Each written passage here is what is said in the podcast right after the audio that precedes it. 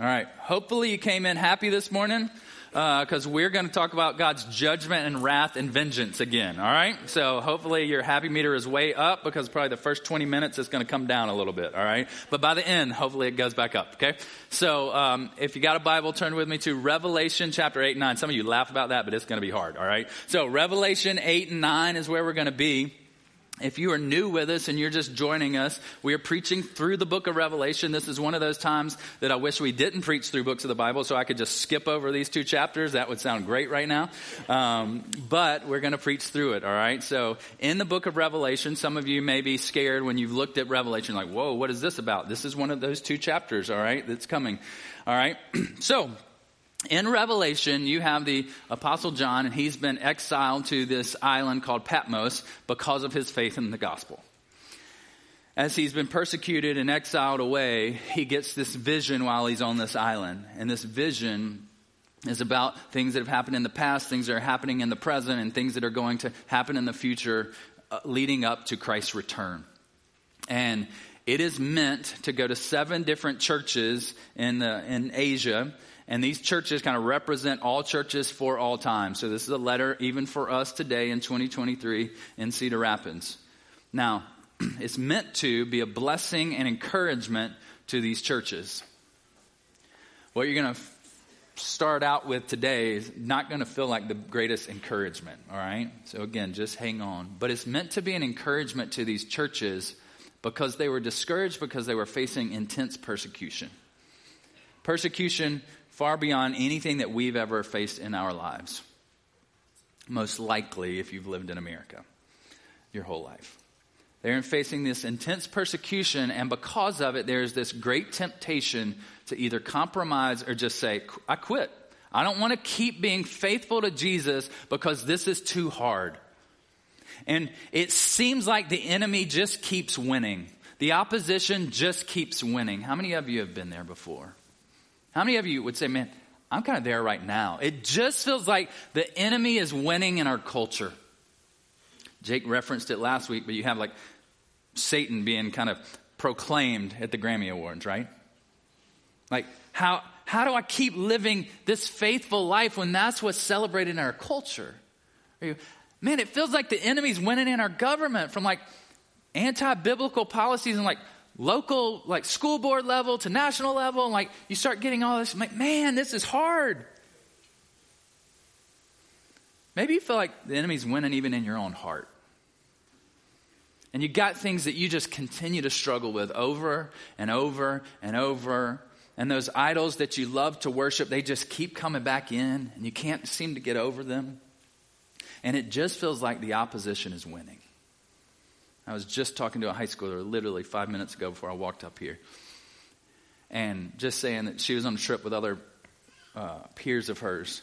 And the whole trip, the rest of the group were making perverse jokes about Jesus the whole time. Literally, somebody, a high schooler in our congregation. You go, man, why does it feel like the enemy is winning? Like, how do I stay faithful when that's happening? That's the question we're going to wrestle with. How do we stay faithful? How does this, these local churches hearing this vision for the first time, how do they stay faithful when it seems like the other team is winning? So let's jump right in. Revelation chapter 8, verses 1 through 5. When the Lamb opened the seventh seal, there was silence in heaven for about half an hour. So if you remember, last week we talked about the seal judgment. So there's a scroll that only Jesus could open, right? The Lamb could open. In that, there's seven seals on that. Every time a seal was opened off of that scroll, a judgment came out. And they increased in intensity and devastation every single time and it was rough, right? But in the midst of that, we saw that God is sovereign even in the midst of those judgments. God is sovereign and he's going to see his people through it. So we saw that six of those seals were open last week. So here, the seventh one is open and there's silence in heaven for about a half an hour. Then there's this little parenthesis that's going to introduce what we're going to talk about the rest of the time. It says, Then I saw the seven angels who stand before God, and seven trumpets were given to them. All right, so we've just finished up the seven seal judgments. We're about to get into the seven trumpet judgments, but it's going to finish with the seal here in verses 3 through 5. And another angel came and stood at the altar with a golden censer, and he was given much incense to offer with the prayers of all the saints on the golden altar before the throne. And the smoke of the incense with the prayers of the saints rose before God from the hand of the angel. Then the angel took the censer and filled it with fire from the altar and threw it on the earth, and there were peals of thunder, rumblings, flashes of lightning, and an earthquake. So these the seven seals are open. There's silence there. Maybe it's because God's listening to the prayers of His people. He's waiting to enact His judgment. It, either one is an okay interpretation there. All right. It says, so then you're introduced to the seven angels with the trumpets. Then it says, another angel came and stood there, and he had this golden censer. All right, so maybe if you grew up in a different um, religious tradition, maybe you had a, a, priest that would walk through with a censer. All right, you put incense in it, and you would burn the incense. That's what's happening here. It's a golden one of those, and it's filled with incense and what else? The prayers of the saints. And an angel is going to take this and going to present it to God. Now, what were the prayers of the saints? We talked about this in the fifth seal last week. I want to remind you of it in Revelation chapter 6. when he opened the fifth seal, I saw the altar, under the altar, the souls of those who had been slain for the word of God and for the witness they had borne. So you've got the people who had been persecuted, persecuted and ultimately martyred for their faith, all right? They cried out with a loud voice. So this is their prayer. O sovereign Lord, holy and true, how long before you will judge and avenge our blood on those who dwell on the earth? Then they were each given a white robe and told to rest a little, little longer until the number of their fellow servants and their brothers should be complete, who were to be killed as they themselves had been. So it's like you've got these martyred saints and they're crying out, God, when are you going to bring your vengeance upon our enemies? When are you going to do this? And with this incense and with these prayers, this angel presents them to God. He fills them with them and he throws them down. He fills it with fire and he throws it on earth. And what happens? There's peals of thunder and rumblings and flashes of lightning and an earthquake. And it's this picture of a, a final judgment here. But then, what we have, number one, is we have God listening to the prayers of his people, which is awesome. We pray daily, maybe, your kingdom come, your will be done. Is this what we pray for, though? God, are you going to bring your kingdom this way? Because that's how he's answering this prayer right now. But if you're one of those churches and you're struggling and you're being tempted to compromise because the persecution is so great, and you're crying out to God, please, God, when are you going to pour out your vengeance upon these people? And he goes, I'm going to show you. I'm going to do it. I'm listening to you, and I'm going to do it. So he gives this divine response. And God is sovereign in answering prayers. And here in this instance, he's answering those prayers with judgmental devastation. And that's what we're about to get into. Told you, happy meter better go up because we're getting it's getting real here. All right. So then we're going to see moving from these sealed judgments to trumpet judgments. All right. And it's a perspective change. Jake talked about this a little bit last week, and I would agree with Jake on this one that it feels like what's happening here, and you could land in some different camps, but you're getting different perspectives of the similar judgment, all right? So pretend, I, just saw last week that at the Super Bowl, any Chiefs fans in the room, right? You just won the Super Bowl. You can be more excited than that, right? All right? Woohoo, there's four of you, all right? But, um, Anyway, there, at the Super Bowl, there were 97 different camera angles, all right? 97 different cameras, okay? Now, pretend that last week, as we were looking at these sealed judgments and seeing how believers are having to go through these judgments, and it's hard and it's famine and it leads to death for some, all this, and your focus, one camera is just focused on our team, like believing team's bench, all right? And you're like, whoa, this is hard, and you're defeated and you're discouraged, and it's really difficult. But that's all you see. What you're going to get in these trumpet judgments is a different perspective. A different perspective where the camera is zoomed in on the opposing team that seems to be winning. And what you're going to see, you can't see it from your bench all the way over there, but what you're going to see is these viewers, it's far worse for them. It is far worse for the unbeliever than it is for the believer. And it was bad for the believer that we're going to have to walk through this, but God's going to sustain it going to, we're going to see a picture this week of the opposing team and how bad it is for the opposing team, all right? So let's go on to verse 6. It says, Now the seven angels who had the seven trumpets prepared to blow them. Now, throughout the scriptures, especially in the Old Testament, when trumpets are blown, it means that judgment is coming or victory is coming. Judgment or victory is coming. You think back to Jericho, right? The Israelites are going to take the promised land and they're going to take, go into um, Jericho and God gives them this wacky plan, right? This is how you're going to take over this city. You're going to walk around it a bunch of times and then finally you're going to shout and some priests are going to blow some trumpets. And that trudge, the, those trumpets are going to say like, hey, judgment is coming to you, Jericho, and victory is coming for my people. That's what's happening here. Judgment is coming, but it's victory for my people. Okay? so let's get into it, verses 7 through 12. now the first angel blew his trumpet, and there followed hell and fire mixed with blood, and these were thrown upon the earth, and a third of the earth was burned up, and a third of the trees were burned up, and all gra- green grass was burned up. The second angel blew his trumpet, and something like a great mountain burning with fire was thrown into the sea, and a third of the sea became blood. A third of the living creatures in the sea died, and a third of the ships were destroyed. The third angel blew his trumpet, and a great star fell from heaven, blazing like a torch, and it fell on a third of the rivers and on the springs of water. The name of the star is wormwood, or that's like a plant that is bitter. A third of the waters became wormwood, and many people died from the water because it had been bitter. The fourth angel blew his trumpet, and a third of the sun was struck, and a third of the moon, and a third of the stars, so that a third of their light might be darkened, and a third of the day might be kept from shining, and likewise a third of the night. So, what's happening here? Hail and fire and blood are coming on the earth. A great mountain is thrown into the sea, and it becomes blood A great star that's bitter affects all the water, and most of the water becomes bitter. A third of the sun and moon and stars are struck. This is part of the judgment of God coming upon the earth. And what does it result in? A third of the earth and trees are burned up. All the grass is burned up. So a significant portion of the land creation is burned up. And then a third of the living creatures of the sea die, and a third of the ships are destroyed. So a significant portion of the water creation is done away with. A third of the waters become bitter. Mankind begins to be affected by that. And then a third of light is darkened. And all throughout Scripture, usually darkness refers to judgment. Someone like, can we just talk about like butterflies and lollipops today? That would be way better, right? This is God's judgment, His wrath coming down. And these first four trumpet judgments affect creation, affect the physical world, and affect the sources of life.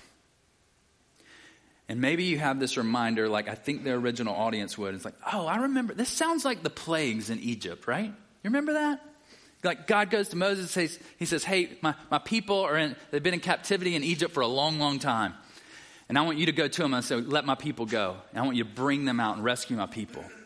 Now, and when you go to Pharaoh, he's not going to like it. All right?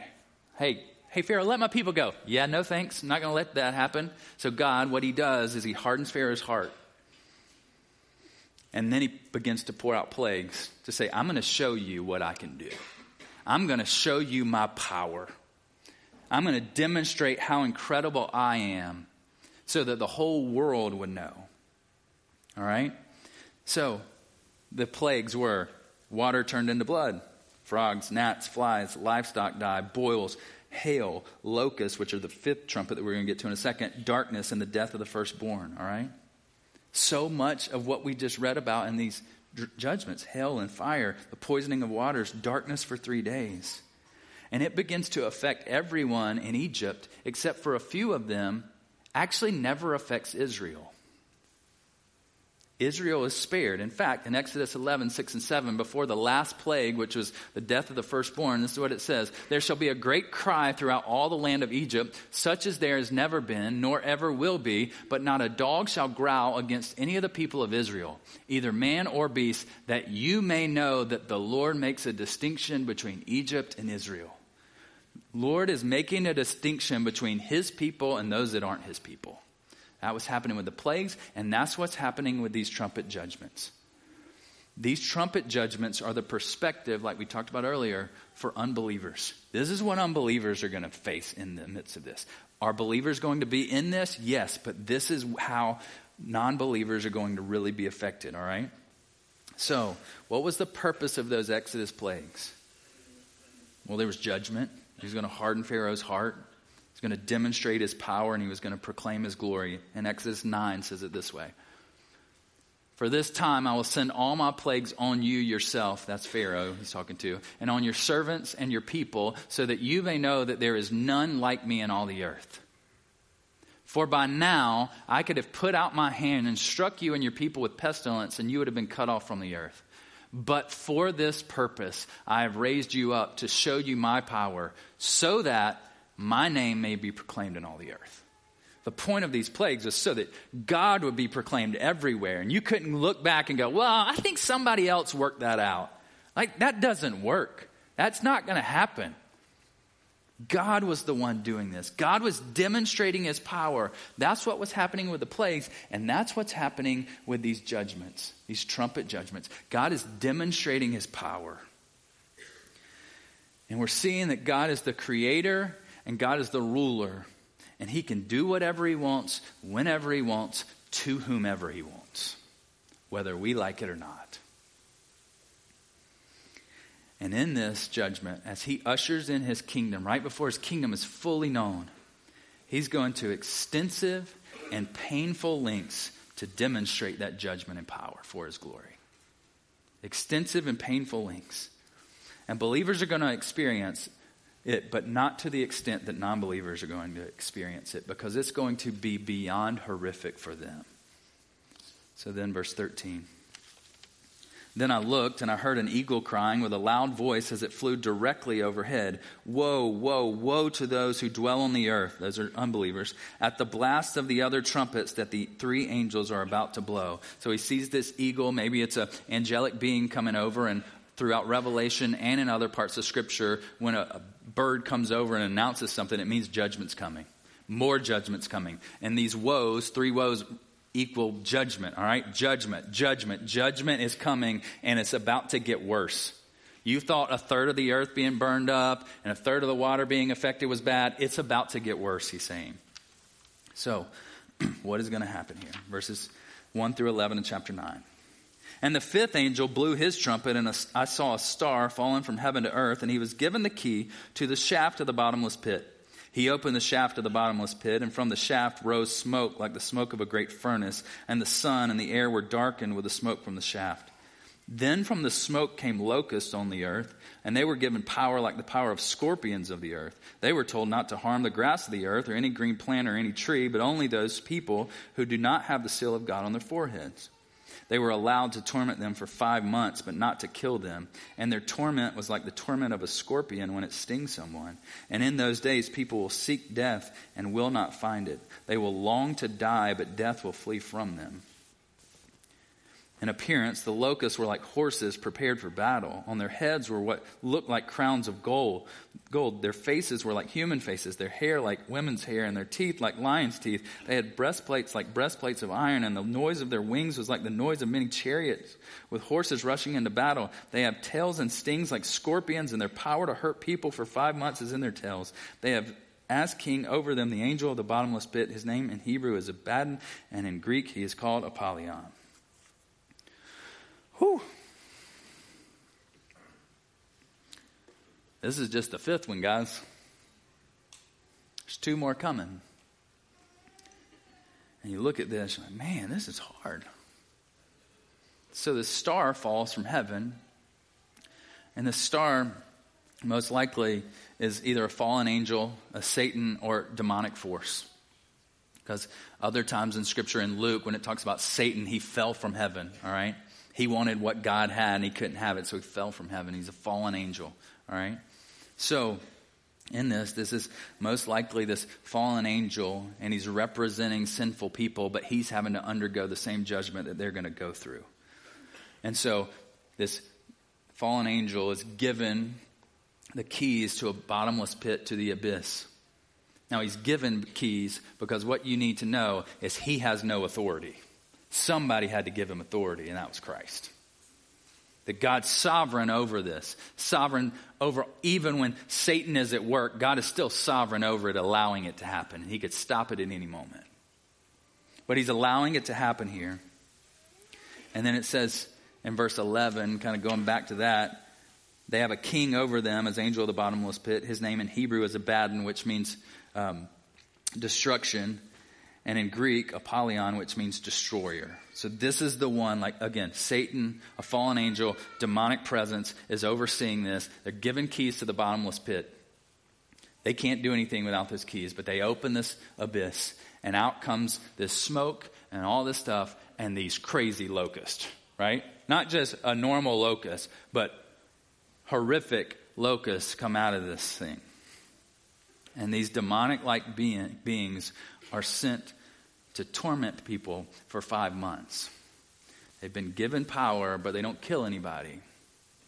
But people want to die is so bad. Please kill me, please kill me, please. And God's like, nope, not yet. Why wouldn't God just let them die? Because He knows there's a far worse death coming than just their death on this physical earth. It's bad. It's bad.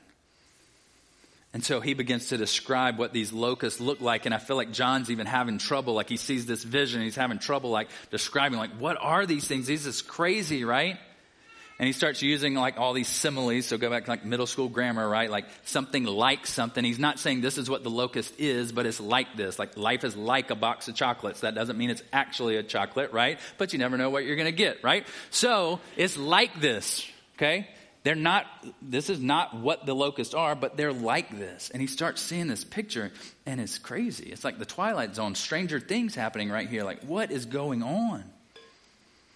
But again, these demonic forces are let go under the authority of God to ravage unbelievers. Then, verse 12 the first woe is past. Behold, two woes are still to come, right? Okay, we got to keep going. Verses 13 through 19. Then the sixth angel blew his trumpet, and I heard a voice from the four horns of the golden altar before God, saying to the sixth angel who had the trumpet, Release the four angels who are bound at the great river Euphrates. So the four angels who had been prepared for the hour, the day, the month, and the year were released to kill a third of mankind. The number of mounted troops is twice 10,000 times 10,000. I heard their number. And this is how I saw the horses in my vision and those who rode them. So we've moved from locusts. Now these angels have come out and there's like mounted troops on these horses. And this is what they look like. They wore breastplates the color of fire, of sapphire, of sulfur, and the head of the horses were like lions' heads, and fire and smoke and sulfur came out of their mouths. By these three plagues, a third of mankind was killed by the fire and smoke and sulfur coming out of their mouths. For the power of the horses is in their mouths and in their tails, for their tails are like serpents with heads, and by means of them they wound. So both the fifth and sixth judgment begin to affect mankind, and mankind begins to die because of it.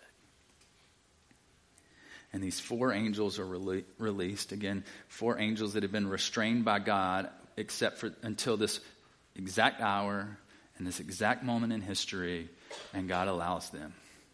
They've been restrained, and He allows them to go out. Aren't you glad we didn't have trumpets on the worship team today? That would be hard. So this voice comes from the altar and he says, Release them. Maybe that's Christ's voice, maybe that's an angel's voice. But these are probably wicked angels that have been restrained at this point. And they said they're coming from the river of Euphrates. Throughout the Old Testament, when the enemies came from the north of the river of Euphrates, what happens is that meant destruction was coming. So destruction was coming from this direction.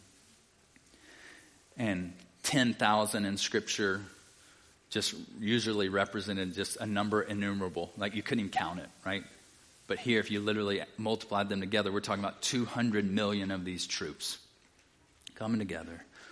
And it says the power is coming from their mouths. What he's talking about, the power that's coming is this deception. You see that Genesis 3, the serpent deceives, right, with his words. And the New Testament, Jesus, when he's talking about the Pharisees, he talks about them being serpents and vipers.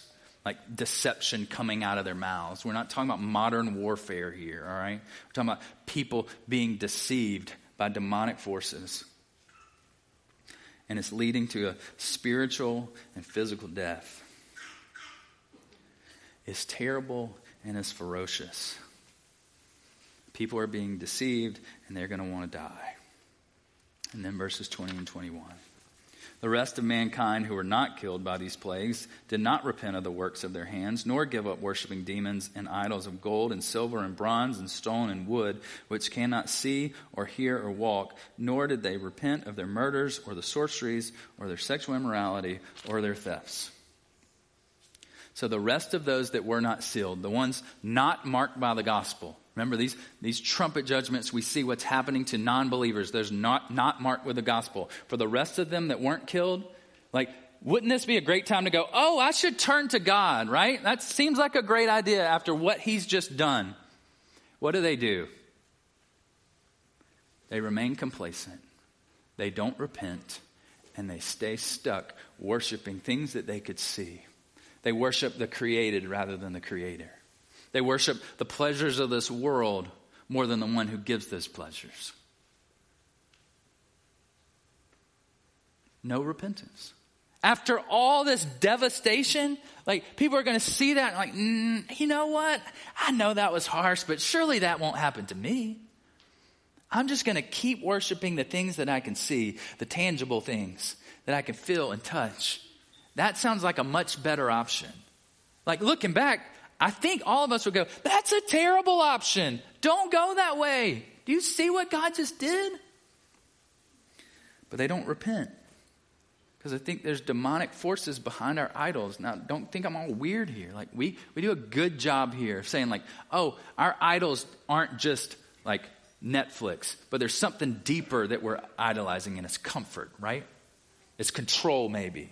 And we look at that, but even deeper than that, there's something demonic going on underneath our idols that are far worse that where demons just numb us to the feeling of like man like i'm gonna i don't really care. This is not that big of a deal. And they refuse to repent even though judgment is coming and the seventh trumpet is still to come and we won't get there this week.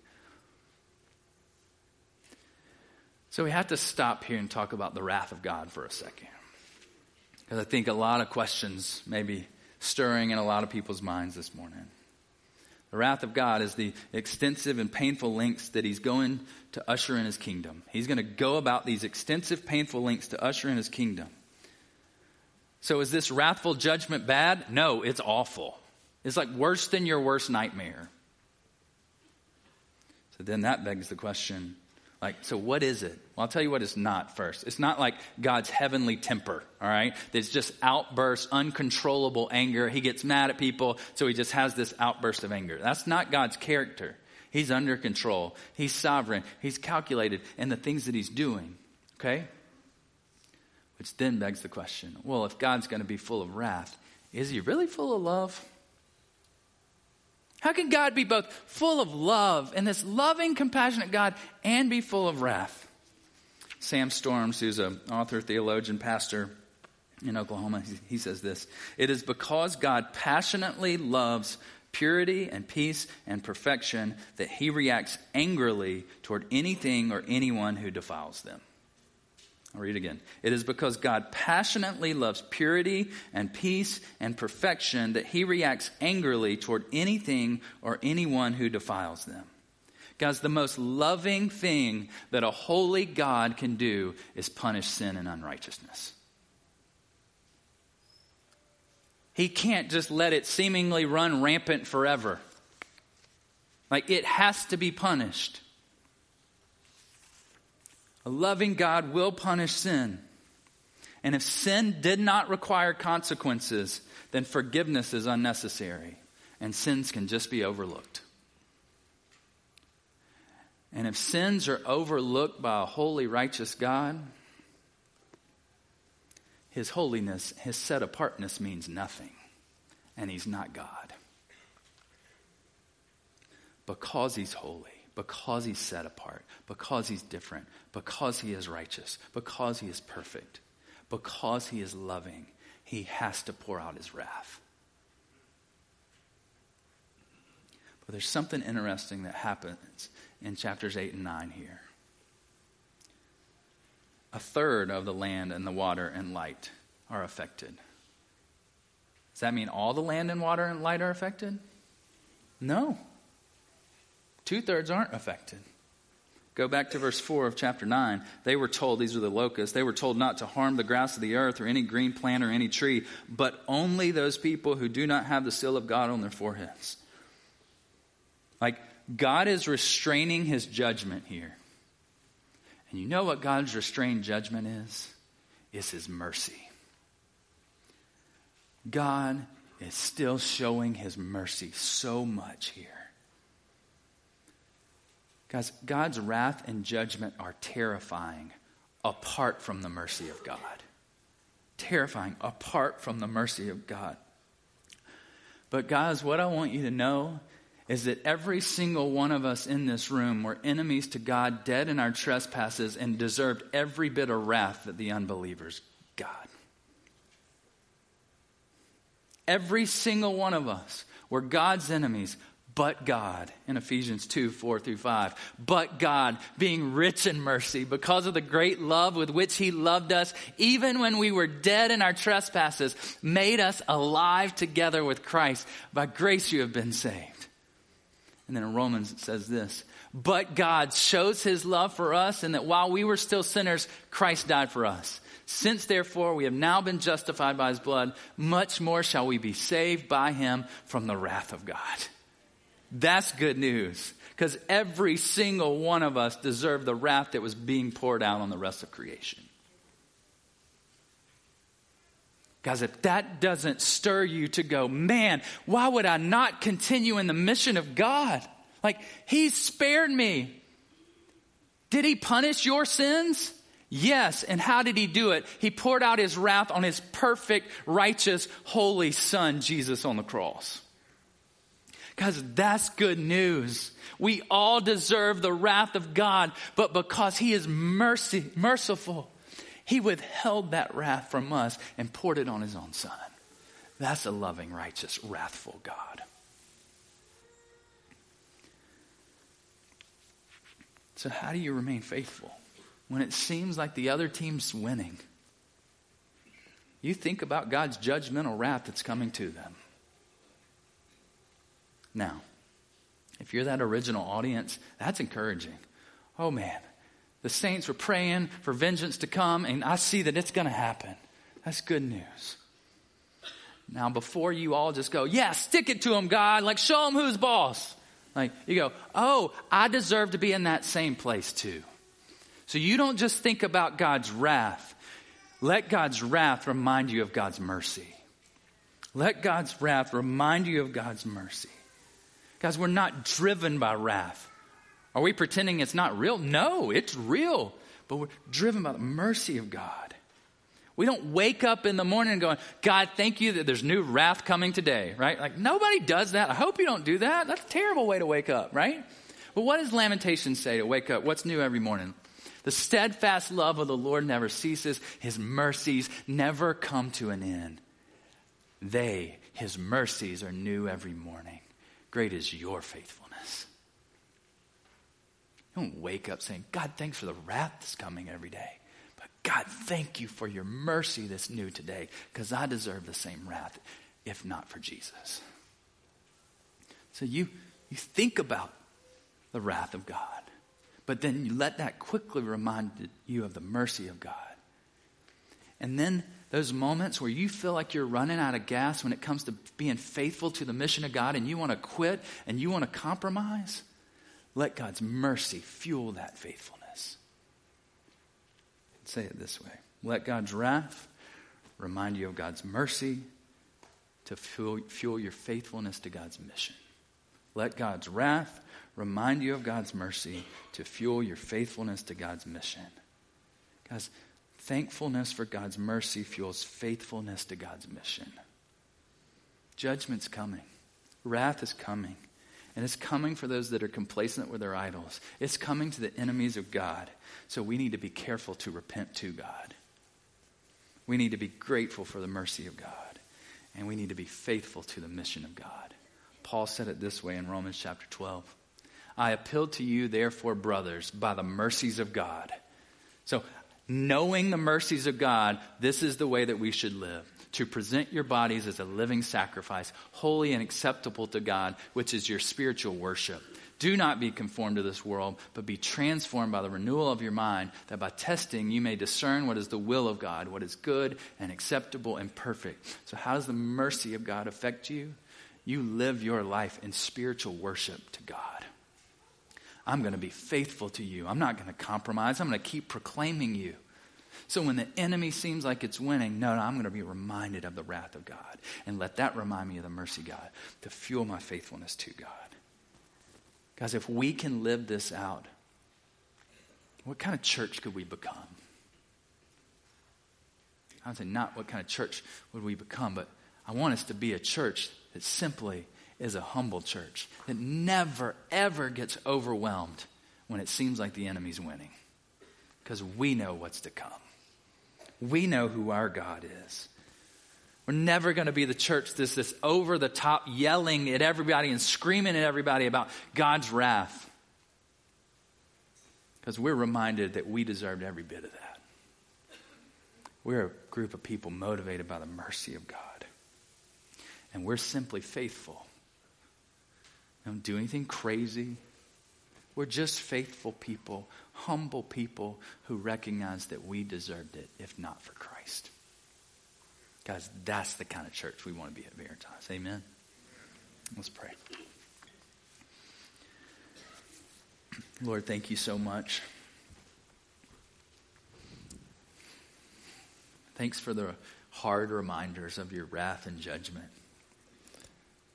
But God, thank you that you care about us. God, thank you that we get to be on your team. And God, there are people in this room that are going through really hard circumstances. I pray that they would be reminded of your mercy today. Lord, remind us all that we deserve your wrath. God, thank you for Jesus that took it. Thank you. Please motivate us by the gospel in that way. In Jesus' name, amen.